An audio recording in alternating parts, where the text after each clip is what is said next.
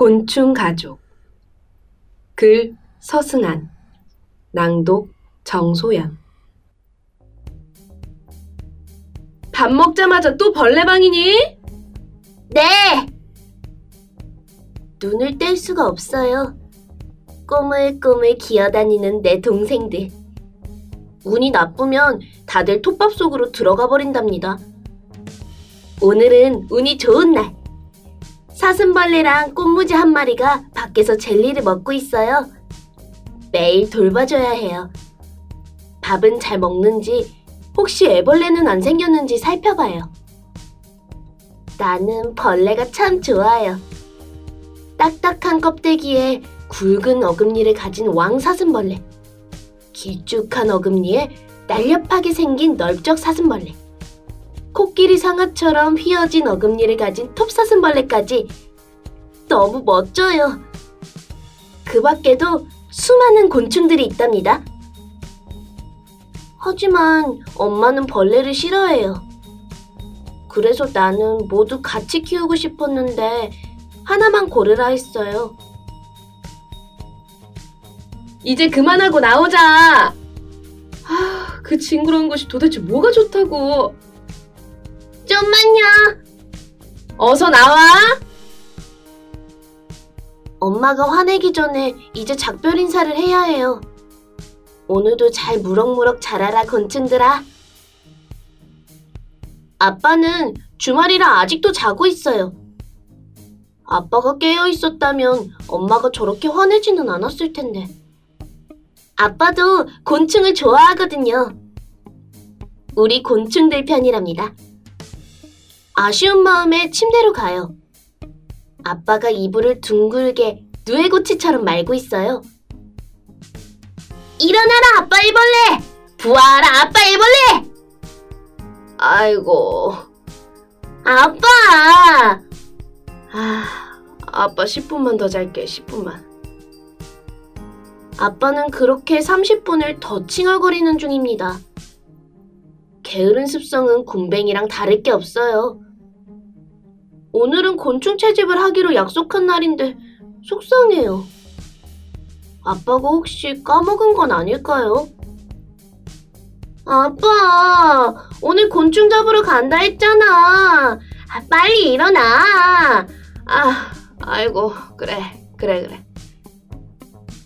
우리 집은 서울에 있지만 뒷산에 숲이 울창해요. 저 혼자서는 절대 가면 안 된다고 엄마가 말했어요. 하지만 아빠와 함께라면 갈 수 있죠. 어서 아빠가 일어나서 준비를 해야 나갈 텐데. 엄마는 식탁에서 이런 모습을 고소하다는 듯이 쳐다보고 있어요.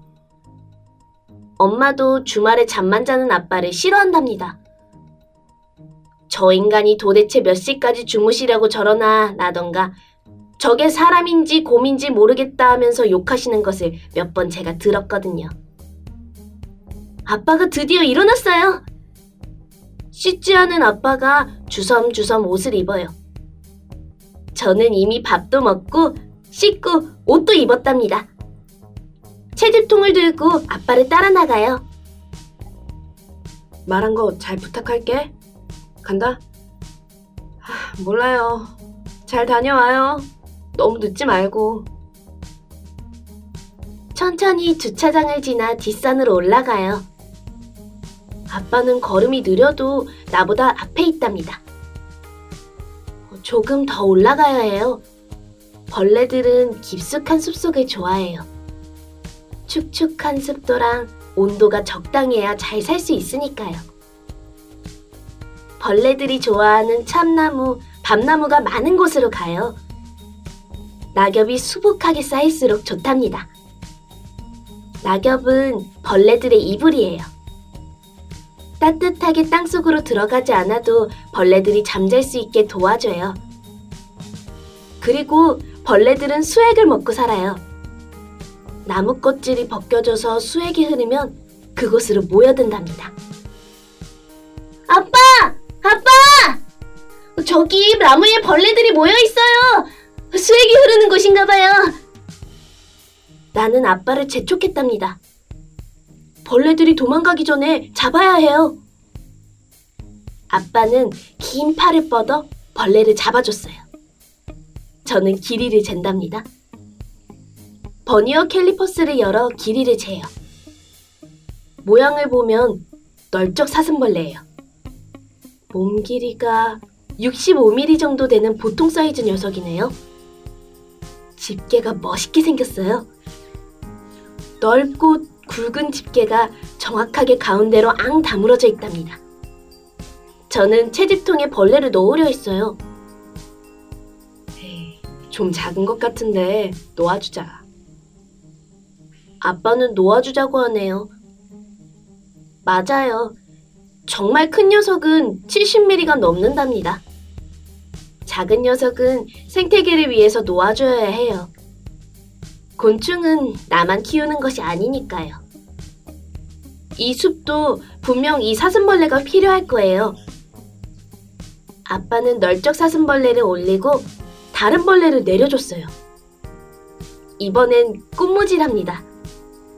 생김새나 모양을 보니 만주점박이 꽃무지 같아요. 에메랄드 빛깔의 보석 같아요. 반짝거리는 모습을 보면 어떨 때는 초록색으로, 어떨 때는 금색으로 변한답니다. 제가 제일 좋아하는 벌레 중에 하나예요. 집에서도 키우고 있어요. 낮에 주로 움직이는 녀석들이지만 그늘을 좋아해서 자주 만날 수는 없답니다. 자세히 살펴보니 다리 한쪽이 없네요. 아빠, 얘는 왜 다리 하나가 없어? 나이가 들어서 그래. 보통 꽃무지는 3달에서 6달 정도밖에 못 살거든. 아마 남은 시간이 얼마 없을 거야. 놓아주자. 갑자기 집에 있는 녀석들이 걱정돼요. 오래 못 사는 곤충도 있대요. 우리 집 꽃무지도 벌써 2달이나 길렀어요. 얼마 못 가 죽어버릴지도 몰라요. 어쩌죠? 그러면 너무 슬플 것 같아요. 아빠는 바위에 앉았어요. 나도 따라 옆에 앉았답니다. 잠시 쉬었다가 내려가자고 했어요. 아빠는 숨을 몰아 쉬었답니다. 엄마 말로는 운동 부족이래요. 아빠가 물어요. 왜 벌레가 좋냐고요. 그야 벌레는 멋있으니까요. 장수풍뎅이는 뿔이 너무 멋져요. 온몸에 검은색 갑옷을 입고 있답니다. 뿔을 다른 곤충 아래로 집어넣어서 들어버려요. 그럼 꼼짝 못하고 다른 벌레는 버둥거리다가 나가 떨어지게 되죠. 장수풍뎅이 뿔은 자기보다 3배나 무거운 것도 들 수 있어요. 사슴벌레는 강한 턱으로 다른 벌레를 꽉 물어서 물리쳐요. 유튜브에서 봤는데 그 무서운 장수풍뎅이도 사슴벌레의 턱에 물리면 도망쳐요. 많이 아픈가 봐요. 개그맨이 코에 사슴벌레를 물리는 영상도 봤는데 엄청 아파했어요. 꽃무지들은 생김새가 너무 아름다워요. 알록달록하고 금빛 보석색이에요. 줄무늬를 가진 하늘소도 있고 점박이 노린재들도 있어요. 하나같이 예쁜 무늬를 뽐낸답니다. 아빠는 이렇게 끊임없이 말하는 나를 보며 피식 웃었어요. 그러고 머리를 쓰다듬어줬어요. 아빠랑 산을 내려와요. 오늘은 한 마리도 채집통에 넣지 못했지만 재밌었답니다. 엄마랑 벌레 동생들한테 자랑할 거예요. 내가 너희들 친구를 본 것 같아. 멋진 턱을 가진 넓적 사슴벌레 친구랑 다리 하나가 없는 할아버지 꽃무지였어. 집 문을 벌컥 열고 들어가요. 벌레방부터 들어간답니다. 곤충 동생들아, 잘 지내고 있었어? 그런데 없어요. 곤충 동생들이 없어졌어요. 곤충 안방에 있던 벌레집이 통째로 없어요. 내 벌레! 내 벌레들! 또 더 잡아오지 않았죠? 내가 잘 얘기했지. 나는 엄마 아빠가 있는 거실로 뛰어나왔어요. 바닥에 주저앉아 버렸답니다. 너무 슬퍼요. 가슴이 아파요. 오줌이 마렵고 다리에 힘이 없어요. 엄마! 엄마! 벌레가 없어! 엄마가 버렸어! 엄마가 버려버린 거야! 내 벌레!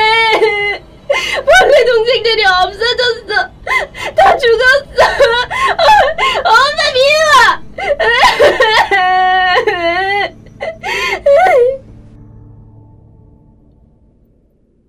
엄마는 어이가 없다는 듯이 웃었어요. 아빠는 신이 난 모양이에요. 파하하하고 박장대소를 해요. 아빠가 눈짓으로 엄마에게 무언가를 물어봐요. 화장실에 가봐, 화장실에! 그 징그러운 것들을 내가 옮길 수가 있어야지. 나 원참, 아들 키워봤자 소용없다더니 이제는 엄마를 벌레만도 못한 취급을 하네. 아이고. 나는 화장실에 갔어요. 그곳에는 이전보다 훨씬 크고 좋은 벌레들의 새집이 깨끗하게 꾸며져 있었답니다. 그리고 헌집에 있는 벌레들이 옆에 놓여 있었어요. 정말 다행이에요. 나는 울음을 겨우 멈출 수 있었어요. 아빠는 화장실에 쭈그리고 앉아서 벌레들을 옮겨줘요. 엄마가 벌레들 집이 너무 좁은 것 같다고 새로 사주셨어. 자, 가서 고맙습니다 하고 와. 어서. 나는 그것도 모르고 엄마를 의심했어요. 엄마는 벌레를 싫어한다고 했으니까요. 가끔 엄마가 벌레방에 들어가 있는 나에게 버려버린다 했단 말이에요.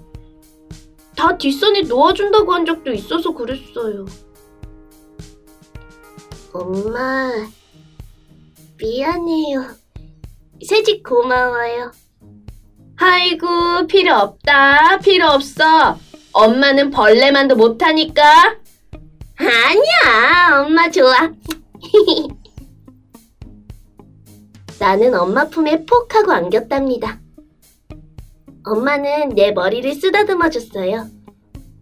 아빠는 깨끗하고 넓어진 새 곤충집을 다시 곤충방으로 가져가요. 나는 그 앞에 누워서 오늘 있었던 이야기를 했답니다. 내 곤충 동생들이 새집을 마음에 들어 할지 모르겠어요. 뒷산의 다른 곤충들도 어서 이 큰 새집으로 데려오고 싶어요. 다음 주 주말에는 엄마 아빠랑 우리 가족 모두가 뒷산에 놀러가기로 했어요. 엄마는 따라는 가지만 절대 만지지 않을 거래요. 괜찮아요. 내가 벌레를 잘 만지니까요. 아빠는 엄마를 위해 등산복을 선물해줬어요. 동네 뒷산 가는데 뭔 돈을 쓰냐며 엄마는 싫어했지만 입은 웃고 있었답니다.